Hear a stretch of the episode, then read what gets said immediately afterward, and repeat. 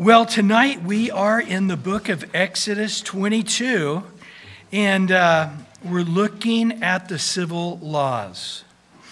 And you know what's interesting is, is you know, I've taught this many times before, and uh, to be honest, it was sort of dry. You know, you're just trying to get through it and say, wow, you know, we're studying the whole Bible and we just proved it. And everybody's like, uh, yeah, what, what, what's going on, you know? But uh, it's not so anymore. It's interesting. Uh, I can't believe how many conversations I'm having over these civil laws. And, and why is that?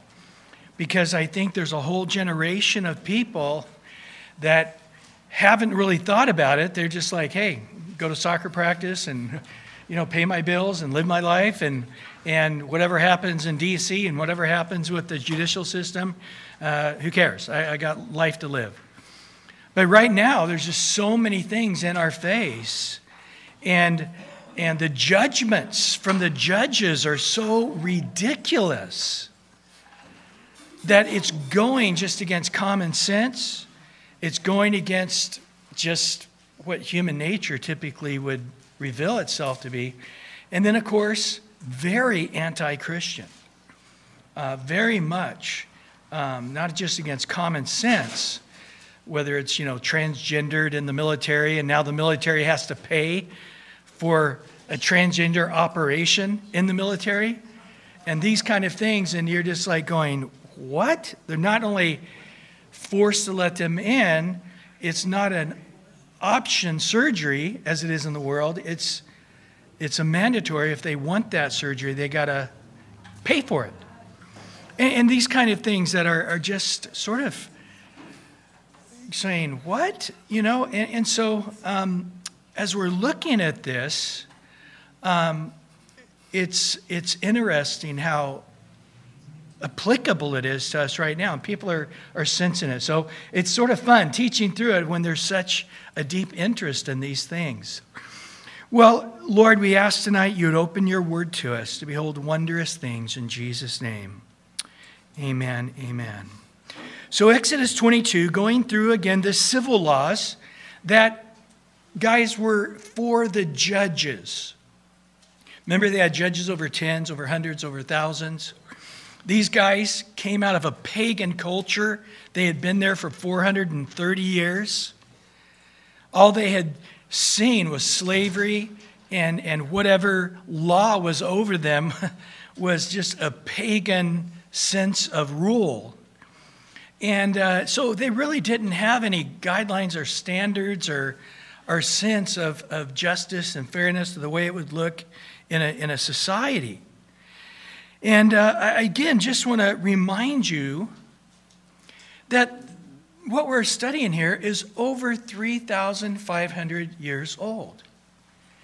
And so there's going to be a lot of unique laws that only apply to people uh, of this time period, of going through a desert, of starting a country where God is their king and, and the priests are the, the civil and the spiritual authorities. A lot of unique things make there. But even now in our country, I won't go into any of them, but uh, there's a lot of funny laws still on the books of every city and every state. You know, um, in Washington, D.C., for example, um, every taxi driver is to have a shovel and a bucket on every taxi. And if they don't, it's a $50 fine. Of course, this is back when there was horses, right? but it's still on the books. And you say, well, that's a stupid rule. Well, it wasn't a stupid rule when they made it, but yeah, they, they didn't take it off the books once cars got going. So, um, again, this is, this is the kind of thing we'll find. And then, of course, as I, I mentioned, uh, this is sort of the skeleton, and they're going to see more meat put on the bones as you get into Numbers and Deuteronomy and Joshua.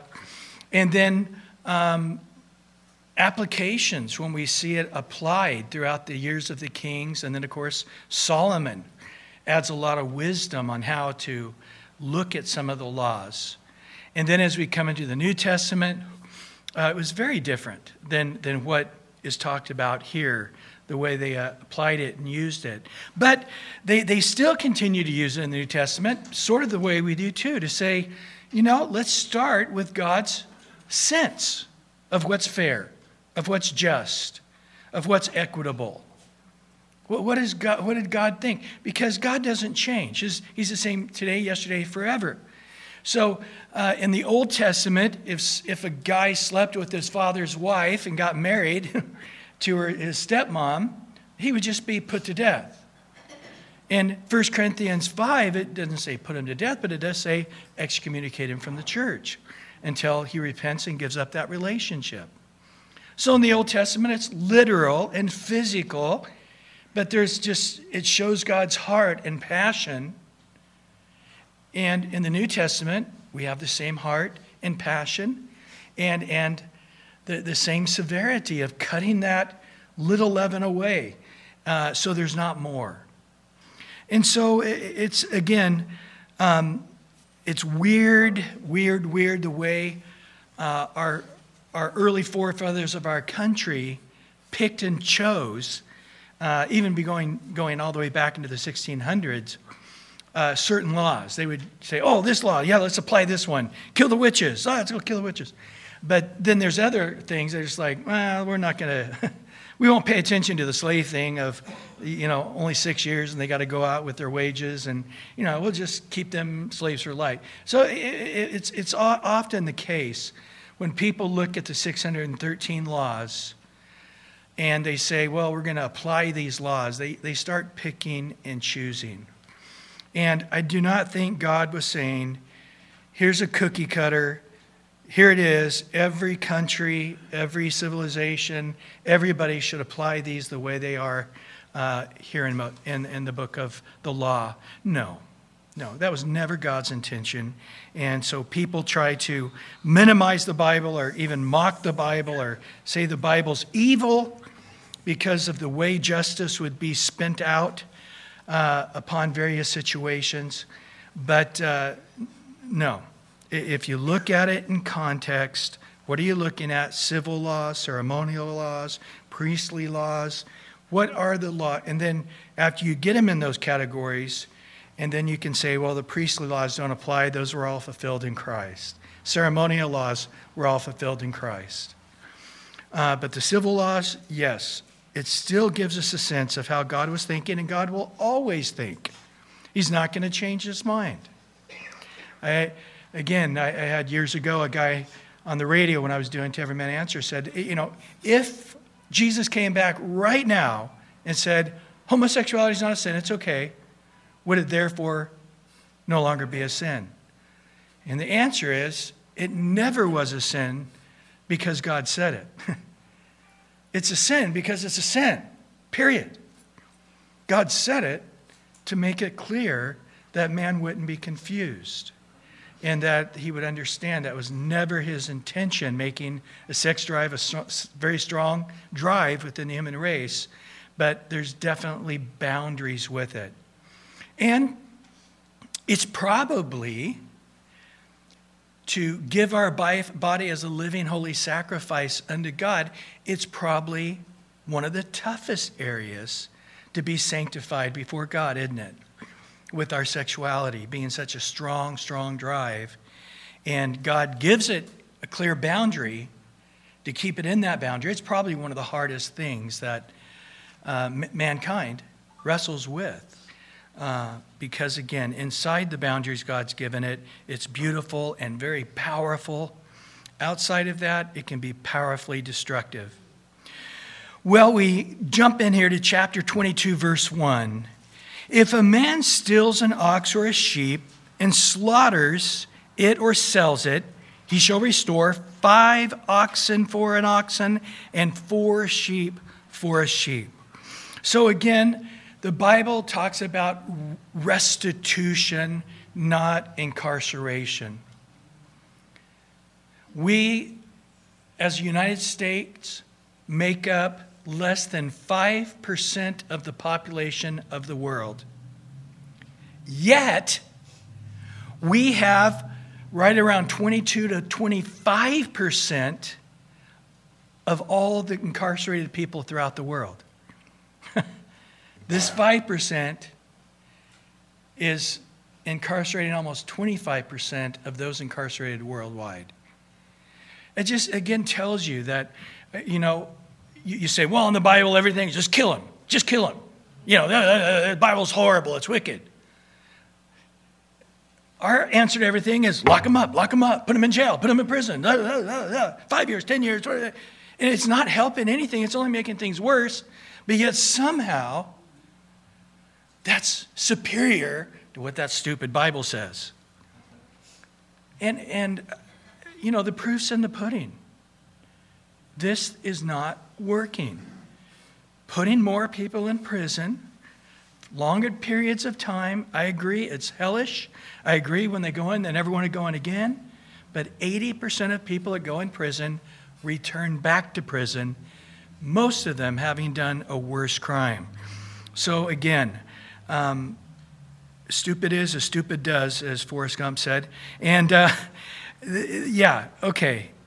The Bible here may not have the perfect answer for our situation, but we don't have the perfect answer for our situation, and that's for sure.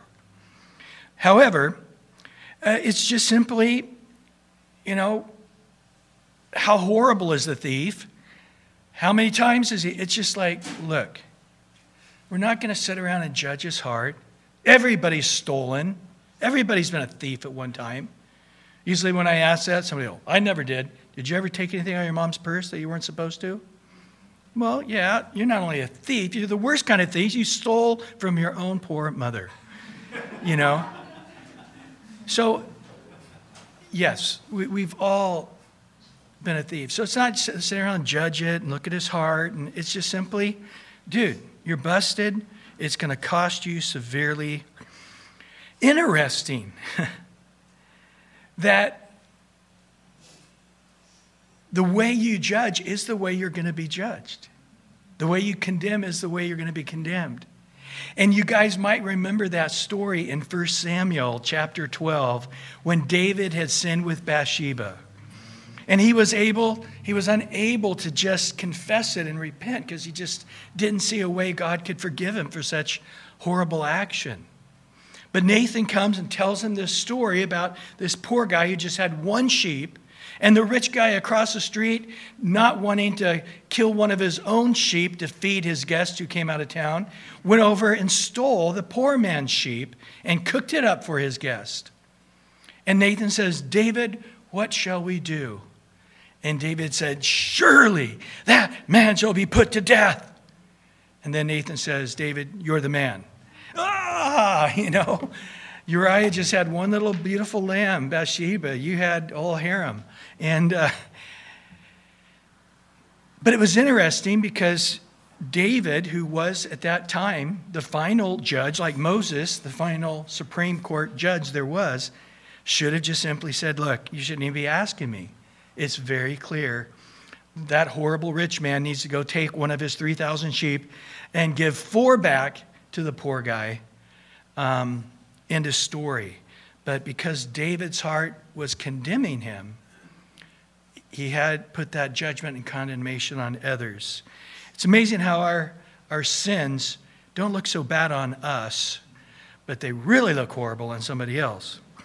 And uh, later, Solomon, he sort of clarifies on saying, hey, you know, check your heart on this. When, you know, yeah, you, you can say, give me four back or give me five back. And, and yes, that's your law. You can legally do that. But Solomon says, should you? Should you do that? And he says you might want to take a look at it. And in Proverbs chapter 6, verse 30 and 31, people do not despise a thief if he steals to satisfy himself when he is starving. Yet, when he is found, he must restore sevenfold. This is for a thief. We'll see this in a minute he may have to give up all the substance of his house. So, you know, without justice, you cannot have a society. But Solomon, in essence, says, don't despise him, but yet, if he, he was caught breaking and entering and stealing, he needs to give back seven a, a back. That's what the law is going to enforce, but should you enforce it? When it's a man just trying to feed his own family. He's not trying to get rich or, you know, he's got some black market going where he's, you know, trying to get more and more money as a, as a wealthy thief. He's simply just trying to get by the day. Well, in verse 22, verse 2 through 4, if a thief is found breaking in and he is struck so that he dies, there shall be no guilt for his bloodshed. California has a pretty good rule on that. Um, if somebody's in your house uh, and, and you shoot them um, or kill them, uh, you're, you're pretty much free and clear. But if the sun has risen on him, there shall be guilt for his bloodshed. He should make full restitution. If he has nothing, then he shall be sold for his theft. So that could earn him a, a six year stint as a slave.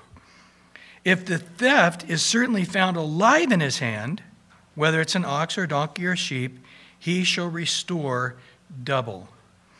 So again, it's you can see there, it's like, now which is this? What kind of stealing is this? What kind of thievery is this? We're going to see some more here in a minute. And, and how does it play out?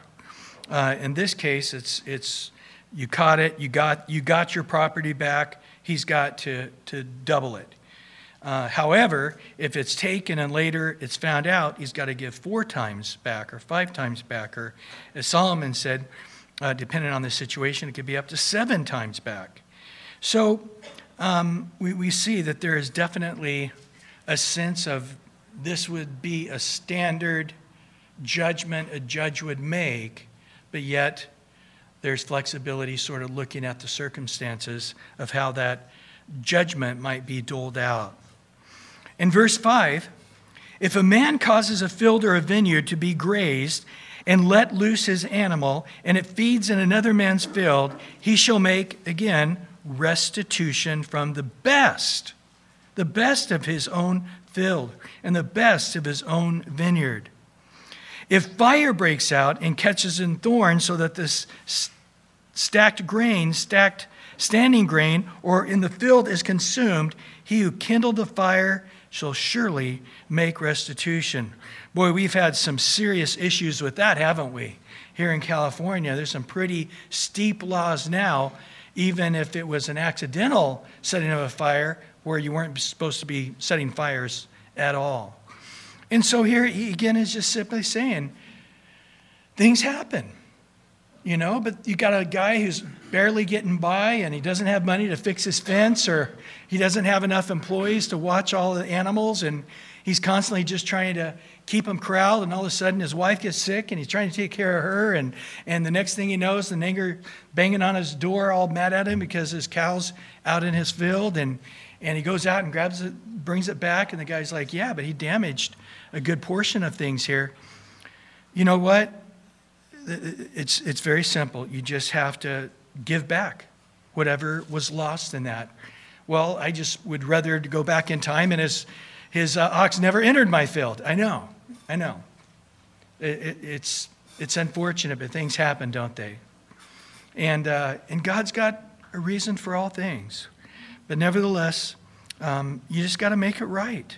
And again, I, I, I find that this whole idea of restitution is, is lacking in our culture. Now, talking about a fire being set and doing tremendous damage, James chapter 3, right? He's there. He says, he says, man, the tongue, it's, it's like a spark, but it'll set a whole forest on fire. And it is the most difficult thing on earth to tame. You can tame giant killer whales in SeaWorld and, and lions and snakes, and uh, you, you can just about get anything under control but the tongue. That's a constant fire hazard. And you got to watch it. Because you know what? It's not like you can just say, oh, well, I burnt down a quarter of your grain field. Let me pay you some money for it. Yeah, it was all about money to begin with. It's going to be hard. I was going to use that grain to feed my animals. I'll just have to buy it and, you know, hope I get as good as deal on buying it from somebody else to feed my animals. But when you're gossiping or you're saying things that are rumored to be said, you do some serious damage, don't you? And unfortunately, it's virtually impossible to make restitution because you can't take those words back. You can't take those thoughts that you've placed in people's heads back. And uh, I can tell you, as a, a pastor, I have seen many other pastors as well as myself, uh, as my own family being attacked. And I, I've just seen it where people will say the most crazy, ludicrous things and you're like, yeah, it's no big deal. Nobody's going to believe that. But yet, when they hear it from the third person going around, all of a sudden it's a fact. And now they're not gossiping, they're saying it as a fact as three different people mention it to me. Guys, it, it just doesn't work that way. The Bible says, let everything we speak be unto edification. And it's just, it's just a rule. Don't, don't say anything negative. Don't say anything hurtful. Why? Well, did you hear about so and so? You know what? I don't know, and I'm freer not knowing. I'm happier not knowing. Because the next time I see them, I just give them a big hug, and they don't feel weird. I don't feel weird. You know, they're all, you know, paranoid because this thing's been going around, but I don't know about it. I don't want to know about it. I, I just want to love people, right? And care about them. And uh, it's something that's very, very hard to fight against because our human nature is by the inquire. Inquiring minds want to know, you know. Um, is, is one of uh, Brad Pitt and Angela Jolie's uh, uh, kids really an alien from another planet? I don't know. They sort of look like it. Let me read on that. Yes, they were birthed in Roswell and, you know, whatever. Um, it's ludicrous, but yet you find people breathing some, some pretty crazy things. Don't be a part of it. Don't don't help the fire keep going. Put it out by not per- participating. Well, in verse 7, now if a man delivers his neighbor's money or articles to keep, it is stolen out of the man's house. If the thief is found, he shall pay double. If the thief is not found, then the master of the house shall be brought to the judges to see whether he had put his hand into his neighbor's goods. So, this is this situation where the guy says, Hey, can you hold on to this box for me? And you're going, Yeah, just stick it under my bed there. And he comes back a few weeks later and pulls the box out and it's empty. And uh, the guy said, Hey, I gave you a box with $1,000 in it. And you're like, You know, I never looked. You, wherever you put it, that's where it's at. And, and he says, uh, No, you owe me a thousand bucks. You, you opened that box and took it out. And he said, No, I didn't. And uh, maybe somebody broke in, saw you carrying the box over to my house, and as soon as I was out uh, in the fields, they broke in and took the thousand and put the box back, and I didn't know anything about it until you showed up and, and told me. Well, it's going to go to the judges, and the judges have to weigh it out and, and make a decision. Um, interesting here, the word that we've been looking at, judges, back in chapter 21 as well, is the actual Hebrew word Elohim, which is a word for God. And so this judges is actually the plural for El, which is gods. You guys are gods, or uh, sometimes it's translated mighty ones. And uh, what's interesting about this is just showing the power that these people have by God. Remember Romans 13, all authority has been given to us by God. Anybody holds authority, it's from God. They're going to be held responsible for having that authority, and they better uh, realize that every decision they're making is going to be audited by God in heaven. But um, interesting in John 10, when, when Jesus says, you know, all the coming to me are in my hand, all coming in my Father's hand. I and the Father are one. They picked up stones to stone him, making himself equal to be God. And then Jesus quotes this. Uh, he, alludes to the verse in Psalms uh, 82 6, but also out of these passages where Jesus says in John 10 34, Is it not written in your law? I said, You are gods. And uh, again, in context, he's referring to the judges having such power, but he's also talking about God declaring man Elohim. And uh, of course, Jesus is just messing with him here, saying, um, You call yourselves Elohim, and you're not stoning each other. So, uh, you know, I've said I'm equal to Elohim, and you're wanting to stone me to death. So, what work have I done, or what works have I not done that would prove my statement false? They couldn't answer that, but they nevertheless again seized stones to stone him, but he got away. And so, it's a powerful place to, to be in a situation to judge, and there should be a, a mighty fear of God to realize God has given me this position and power to speak on his behalf. Wow. I would not be one of the, want to be one of those ninth court justices in our country who have pretty much unanimously judged about as wickedly uh, as you can judge, um, as well as many Supreme Court judges have, have seriously gotten it wrong, all the way back to slavery um, during the time of Abraham Lincoln to up to the today's with the, the definition of marriage and so forth. They, they clearly uh, are not having God in their thoughts and realizing that the only reason they have that power, it's been handed to them by God. And God raises up and God brings down.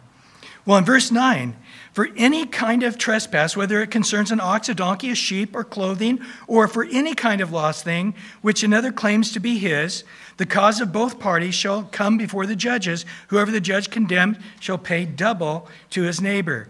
If a man delivers his neighbor's donkey or ox or sheep or any animal to keep, and it dies, it's hurt or driven away, no one sees it, then the oath of the Lord shall be between them both that he has not put his hand into his neighbor's goods, and the owner shall accept that, and he shall not make it good. But if in fact it is stolen from him, he shall make restitution to the owner for it. Now, if it is torn in pieces by a beast, then he shall bring it as evidence, and it shall not make good what was torn. So here it's sort of adding to this, saying, hey, you know, if it comes down to an animal and um, he's watching the animal for somebody, or maybe all the sheep get together like, hey, I had 14 sheep and now I have 13, and that one over there is mine. No, it's not. I've, I, I have 15, I'm counting 15. You're wrong on your count. There's just a disagreement on it.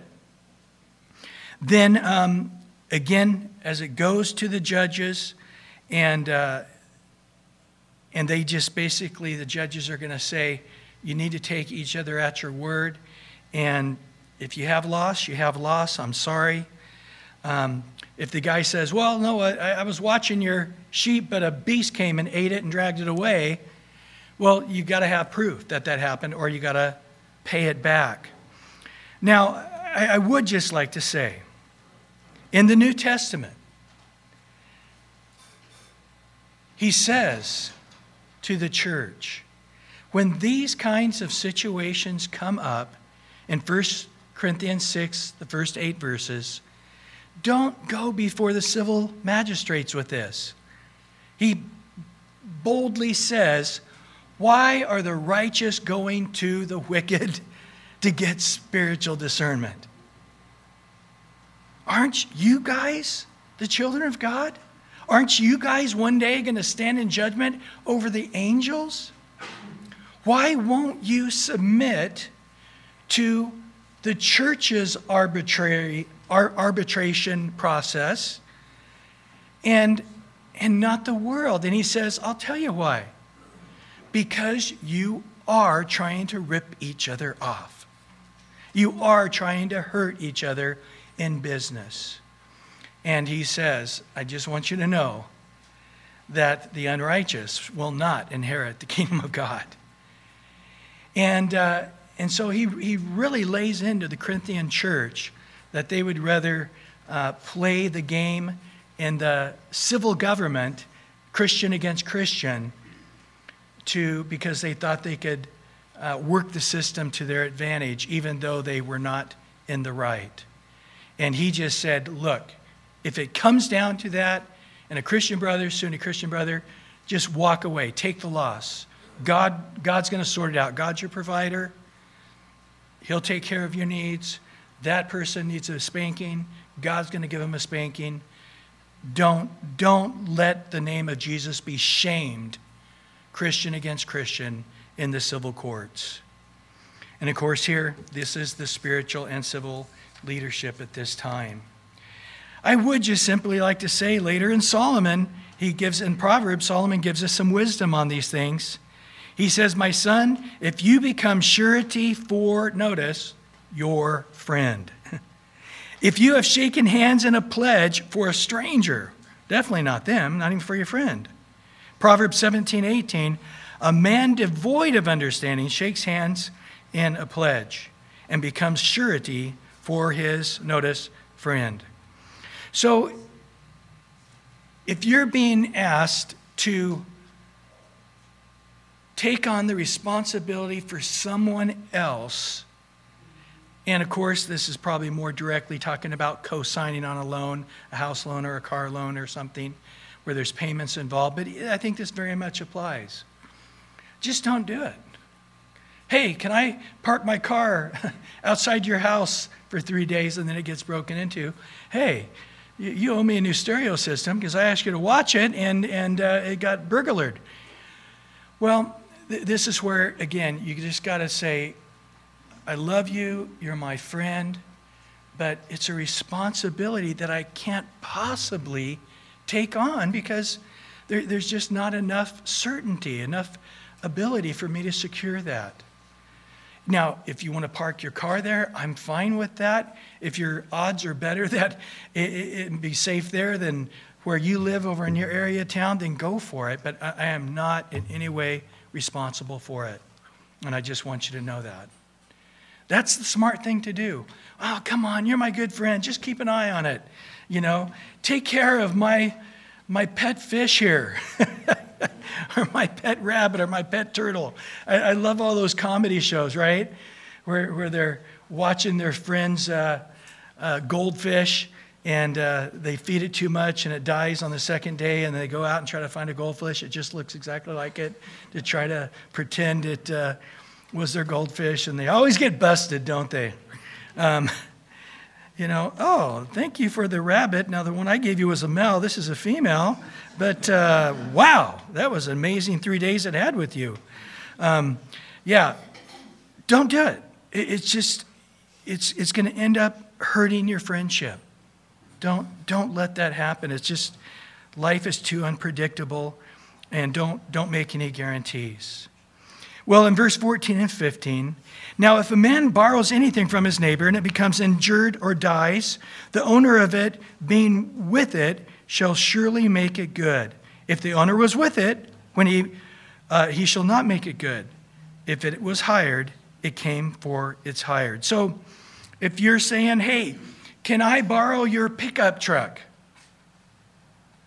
And you bring the pickup truck back, and he's like, wow, it's really running rough now. Or, hey, I don't remember this scratch over here when I loaned it to you. Or, um, and I've seen this. I, I, I remember uh, many years back now, when I was in my early 20s, I was having to move from one place to another, and this guy very aggressively said, Hey, let me lend you my truck. And a friend of mine said, Do not borrow his truck. He, uh, this is how he keeps it fixed. Um, you, you, you, borrow it, and then he says, Ah, my exhaust pipe isn't working. Can you give me a new exhaust pipe? Or, Hey, you wore out my tires. I only drove 10 miles. Yeah, I know, but you wore them out. Uh, so, again, the answer is just don't do that. However, if he says, Hey, I'm going to help you out and I'm going to drive my truck and I'll help you move. Then, if it comes down to say, Hey, you know, my trunk got, my truck got dented while I was helping you move, then, then you're not liable. But again, I mean, you're going to feel bad and you're going to want to feel like you're responsible. So it's just better to say, you know what, I'll just go rent a U Haul and tear it up and not just turn it back in late and they don't know the difference and whatever, however you work it. Um, it's, it can, it, you say, oh, it's no big deal, we're best of friends. But yet that guy, 10 years later, is still holding it in his heart that you dented his truck when you borrowed it. And, uh, or he's sure that it was running rough after you were done with it. And, and he's seen you drive and you probably ran over a curb and, you know, you just won't admit it. I mean, and it just pesters. It just festers and festers until, you know, something else happened. It's like, yeah, I know, just like you dented my truck. It's like, I even borrowed your truck? Oh, 10 years ago you borrowed it. It's like, I don't even remember borrowing your truck, man. Well, I remembered, and no, no, you know, it's like, oh, People can get strange that way, can't they? Well, if a man entices a virgin who is not betrothed and lies with her, he shall surely pay the bride price for her to his wife. So there ends up being uh, fornication, premarital sex, and it's found out. The guy's got to pay the dowry. Now, this back in these days, this dowry is huge. It usually took uh, young men uh, almost a lifetime to gather enough money for a dowry in order to get married. So people often get married till they were 40 years old because it took the time they were teenagers to 40 years old to get a dowry. So we're talking a humongous amount of money. And so he's saying here that uh, if you basically defile this girl, um, you're responsible. As the guy, you're responsible. She's the weaker vessel. It doesn't matter if she seduced you or whatever the story is. You, as the man, are responsible. You're going to have to pay the dowry as if you're going to take her as wife. But if her father utterly refuses to give her to him, he shall pay money according to the bride price of the virgin. So he says, Well, yeah, I want to pay the dowries. I want to marry her. You know, it's unfortunate we had premarital sex, but uh, it doesn't matter because I'm going to marry her anyway. And the dad says, No, I, I, you're not worthy of my daughter. Um, give me the money and take a hike. And he, he doesn't have a choice. Now, I'll tell you what, through the years of counseling, it's often a very dicey situation where a girl uh, will have premarital sex, get pregnant, and then there's this tremendous pressure just get them married as quick as possible and, and keep it covered up that they got pregnant before marriage um, because of the shame of it or because of the embarrassment of it. Of course, in our day and age, there's no embarrassment about anything anymore. And usually it would come to me, you know, the shotgun wedding. Pastor, tell her, you know, they should get married because they already, you know, had sex and got pregnant and now they need to, you know, buck up and get married and do the right thing. But I have learned often two wrongs don't make a right. And to have one stupid mistake compounded by marriage, a commitment for life, when they are not mature, they're not on the same page. And in many, many situations, it's usually the Christian girl dating the non Christian, you know, quarterback football player. She never thought she'd ever get to date, and he asked her out and fell apart and threw her Christianity out the door for a couple of weeks to, you know, just riding the wave of being popular. And, uh, and then after she gets pregnant, she comes to her senses and, and and it's like, yeah, I'll do the right thing. I'll marry her. And it's like, he's not a Christian. They've only known each other three months. Um, you, know, it's, it's not going to probably succeed. And so you just take a big step back and just say, no, let's, if you're really interested in marrying her, let's sit down and say, for the next year, we're going to disciple you. We're going to disciple her separately. Um, we're going to bring the parents into it and let them set up a courtship, how that's going to look. We want you to put in writing and, uh, and document it, your responsibility to help take care of this baby. You know, I mean, it's, you're talking about commitment for life. Let's just see if you'll have financial commitment for life, if you really think that, you know. So it can get pretty intense. But when those situations happen, you slow it down and, and get things right, and then they get married, even though the baby's a year old or a couple of years old or, or whatever, um, it's, it's better. But again, culture changes on how those things are, are dealt with. Well, in verse 18, you shall not permit a sorcerer to live, somebody in witchcraft. Now, uh, you say, oh, this is one of those things where they make the Bible look so bad. This is what the pilgrims did, burning all those witches and the Salem witch trials and all of that. And I'll say, you're absolutely right. They, they did not have good theology back in those days on how to apply the Old Testament law. And to, to try to, it's, it's called eisegesis rather than exegesis. Eisegesis is where you look for a scripture to embolden you and, and give you permission to do what you want to do. You know? Um, and exegesis is where you just let the scripture speak. And if you do that, then you got to say, well, hold it. Does every all six all the civil laws in the Old Testament perfectly apply to us here in the United States, in the, in the Plymouth colony? Are we going to apply them all? You'd quickly say, no, you're not. Can't be done. Because a lot of those were keeping the Sabbath holy and getting circumcised. And, and yeah, we're not doing that. Okay, then, then clearly this is not just one line, put them to death. And so, how do we look at the civil laws of the Old Testament? How does that apply to our community or our country? And, uh, and, and again, it's, it's the same with slavery. Oh, they had slaves in the Bible. They didn't ever read about it. You know, let's have slaves. And oh, that's get up and Sunday morning the pastor preaches. Yeah, God wants us to have slaves, and and it's sickening. It's sickening. It's truly sickening. In the New Testament, what did Peter do with the sorcerer? He led him to Christ, and he burned all his books, his sorcery books. Paul did the same thing. Greater is he that is in us than he's in the world. What do we do when an unbeliever acts like an unbeliever? We pray for them. We lead them to Christ. You know, we don't, we don't go into a pagan culture in the Roman Empire and say, look at all these guys worshiping Athena. Come on, Jews, stone them all to death. Um, it's, it's ridiculous. This is nowhere. And, and, and Jesus, you know, when people totally sinned against him, he loved them, blessed them, did good to them. Remember when the Samaritan village rejected Jesus and James and John said, Should we call fire to heaven and burn them down for rejecting you? And Jesus, like, What spirit are you of, man? No, no, no. I, I, in the same way here, it's just ridiculous that we, but again, what's God's heart on it?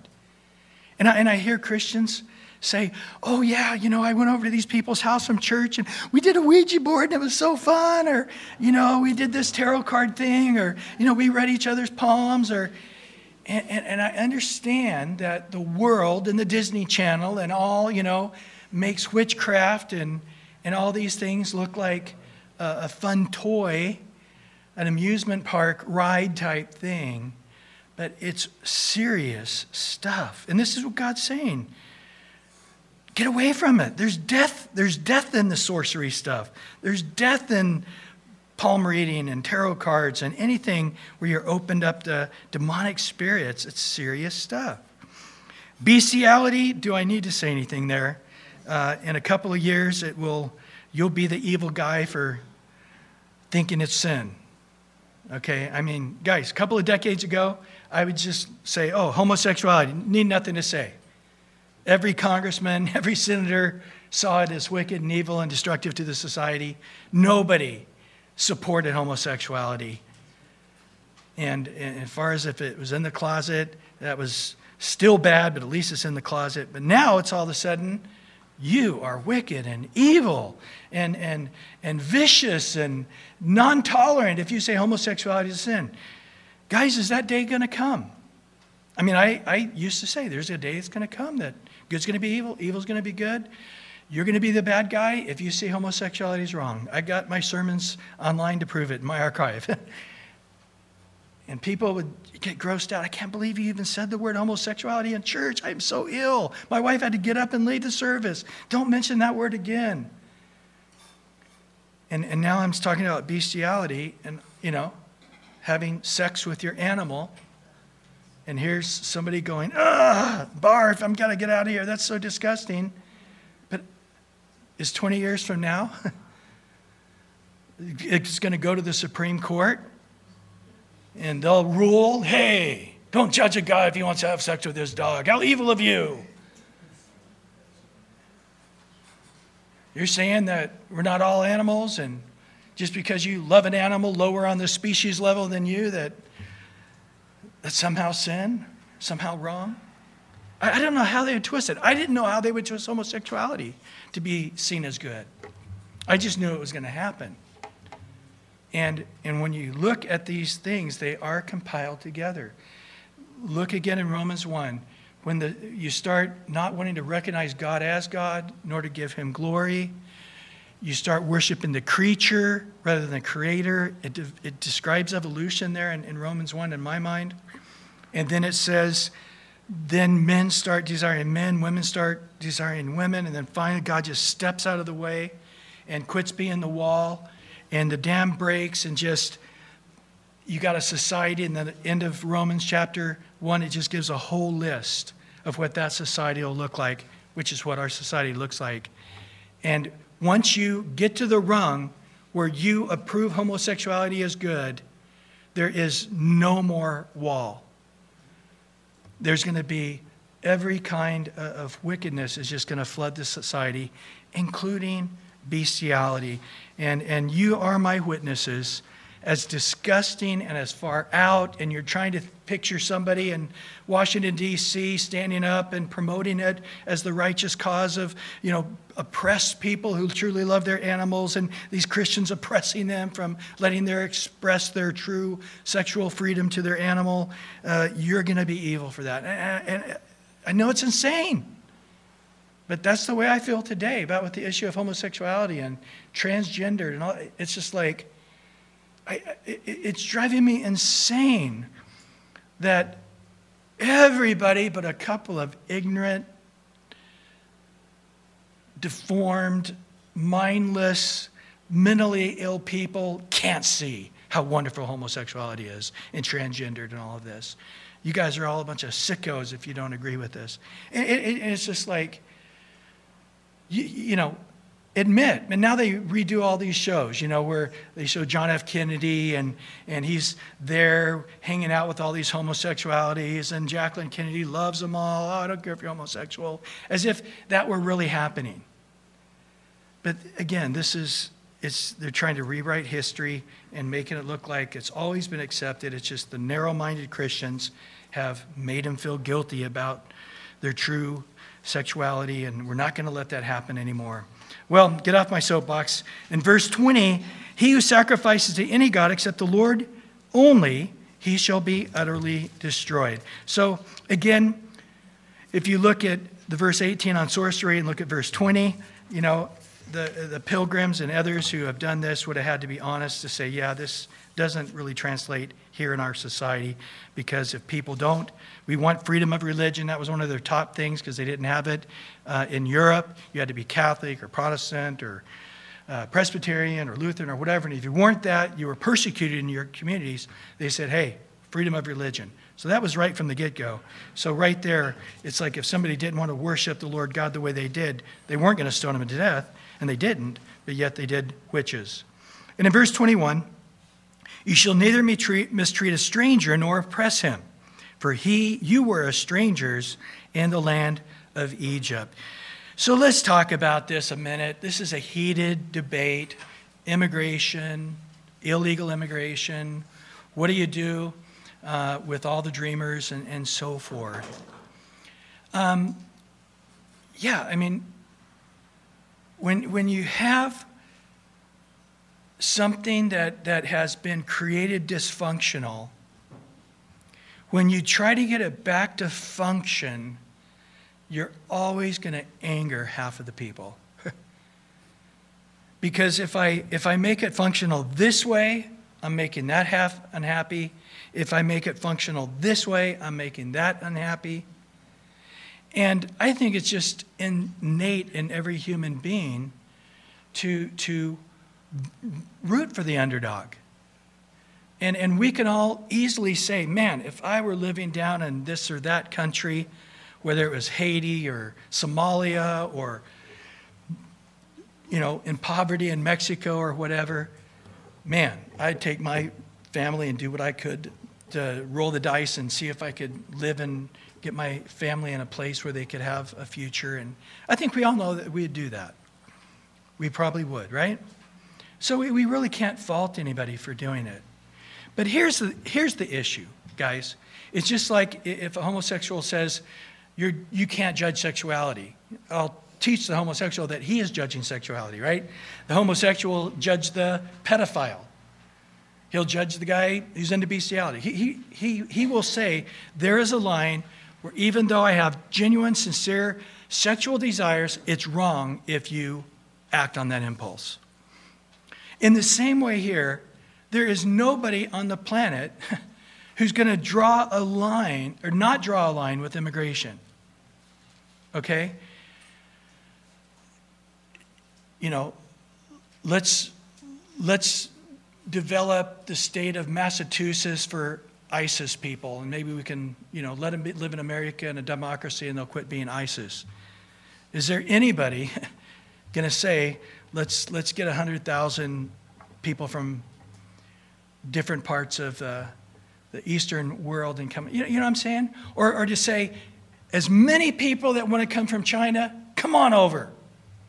I mean, let's just face it. We're a unique country. And, and if we said to the world, no immigration, you can afford a plane ticket, come on in, we would have 7 billion people in our country in a year, right? So, I, I mean, just logically, you have to say no. And so now the issue is, is because our country's been dysfunctional, they have not been staying on top of it. So it's sort of like back taxes. and the interest just keeps piling and piling until the thousand dollars you owed 20 years later now i owe 10 million dollars uh, to the you know.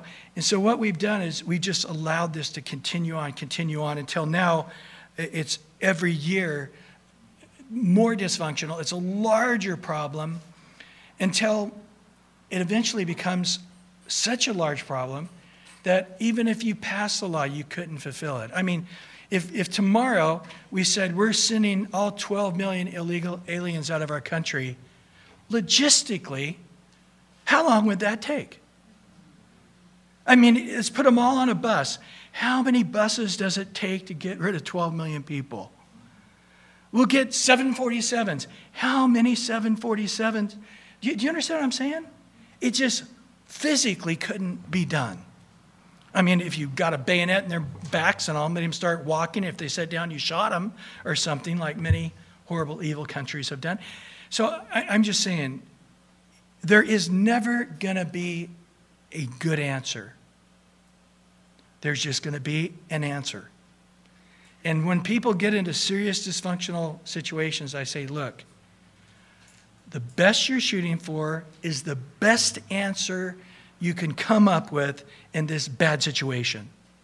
But there is no good answer for this situation. You're damned if you do, you're damned if you don't. This is going to be hurt if you do that, this is going to be hurt if you don't do that. And so it really is a Solomon situation uh, to have to, to cut the baby. And so, you know, back and you say, well, the Statue of Liberty, everybody come. Yes, when we were inhabiting 1% of our land, you can have a much bigger immigration policy, right? If you can paddle over here, we'll give you some land. Okay, but that's, that's obviously only going to be the, the policy for a short time, right? I mean, once we kicked all the Indians out and took over their land, there just wasn't any more land, right? Um, but uh, the, the point I'm making is that you got to keep revisiting this and say, what is right and what is not right. And again, I think 100% of everybody would say illegal anything should not be rewarded. But in this case, when it's the parents of the kids, you can't really punish the children of the parents who they know nothing else now but this. And so, in making this, you're going to make the best of a bad situation, but it has to be fixed. It can't continue on. There has to be uh, something that stops. You know, it's like right now you're in a boat with a million holes, and you're saying, bring more people in. It's like we don't have enough fingers to stop the holes we have. We're sinking. It's got to be stopped. And then to reboot the system and to be gracious. And this is what we find in verse 22 uh, you shall not afflict any widow or fatherless child. If you afflict them in any way and they cry out, out to me, I will surely hear the cry. And my wrath will become hot, and I will kill you with the sword. With your wives shall be widows, and your children fatherless. If you lend money to any of my people who are poor among you, you shall not like uh, a money lender to him, you shall not charge him interest. If you ever take your neighbor's garment as a pledge, you shall return to him before he, the sun goes down. In those days, they didn't have blankets, they just used the robes. And that is his only covering, it is his garment for his skin. What will he sleep in? If it will be that when he cries out to me, I will hear, for I am gracious. So you look at the severe warnings in verse 24 you mistreat the poor, you mistreat the person who's disadvantaged or you're in, you're in a more powerful position than they are, and you in your power in any way are suppressing somebody who is less powerless, God says, I'll kill you with the sword, I'll kill your wives, I'll kill your children. Um, he says, I'm going to look on them and I'm going to be gracious. So I look in, look at this situation with immigration that we have in our country. And, and I tremble because I know that God's got to be looking at a large percentage of these people saying they're in a powerless situation, and you can't go to some 26 year old guy who's, since he was a month old, has lived in the United States and go, go back to Mexico. It's like, I didn't, my parents told me where I was at from Mexico. I don't even remember, you know, but, you know, every, there's no family there anymore. There hasn't been family there in, in 20 years. I, I, I wouldn't even, I wouldn't even know how to get there. And it's like, I don't care, you're going there. I mean, come on, guys. It's just, it's not, that is not going to happen. Um, and I would just simply say to the congressmen, and maybe you want to write them, and, and just simply say, we have all been strangers in a foreign land. We have all been this person under the yoke, under the mercy of somebody. Have mercy on me. And they're saying, Why? What are you going to do for me? I can't do anything for you at all. I just ask that you, in your position of power, bless me and don't curse me with your power. We've all been there, right? So when you're in that place, hear God's heart I will hear their cry, and I will be gracious to them. We're to walk as the Lord walks, right? How many of you been in that place under God? How did salvation come? By grace we've been saved, isn't it? God, with his holiness, his righteousness, the absolute certainty of judgment, was gracious to us. Well, don't revile God nor curse the ruler of his people. The Bible is really clear on this. We need to see those in authority as God placing them there, honor the king. Uh, we are to pray for the kings and for those in authority. And why? So we can lead a quiet and peaceful life in all godliness and reverence. This is good and acceptable in the sight of God. So when it comes to the civilian world, he's basically saying, fly under the radar. Be a godly person. You're not talking bad about anybody. You're not talking about bad about the government. You're focused on heaven. You're focused on spiritual things. And, uh, and that's the majority of people. I'm not saying people aren't called to speak up, but far as out of our mouth, there's a godliness and a reverence. And it causes us to be able to, in the sight of men, to see that we are living a quiet and peaceable life and this is acceptable before God, whose desire is not to get legislation passed, but in 1 Timothy 2, God's desire is that all men be saved and come to the knowledge of the truth.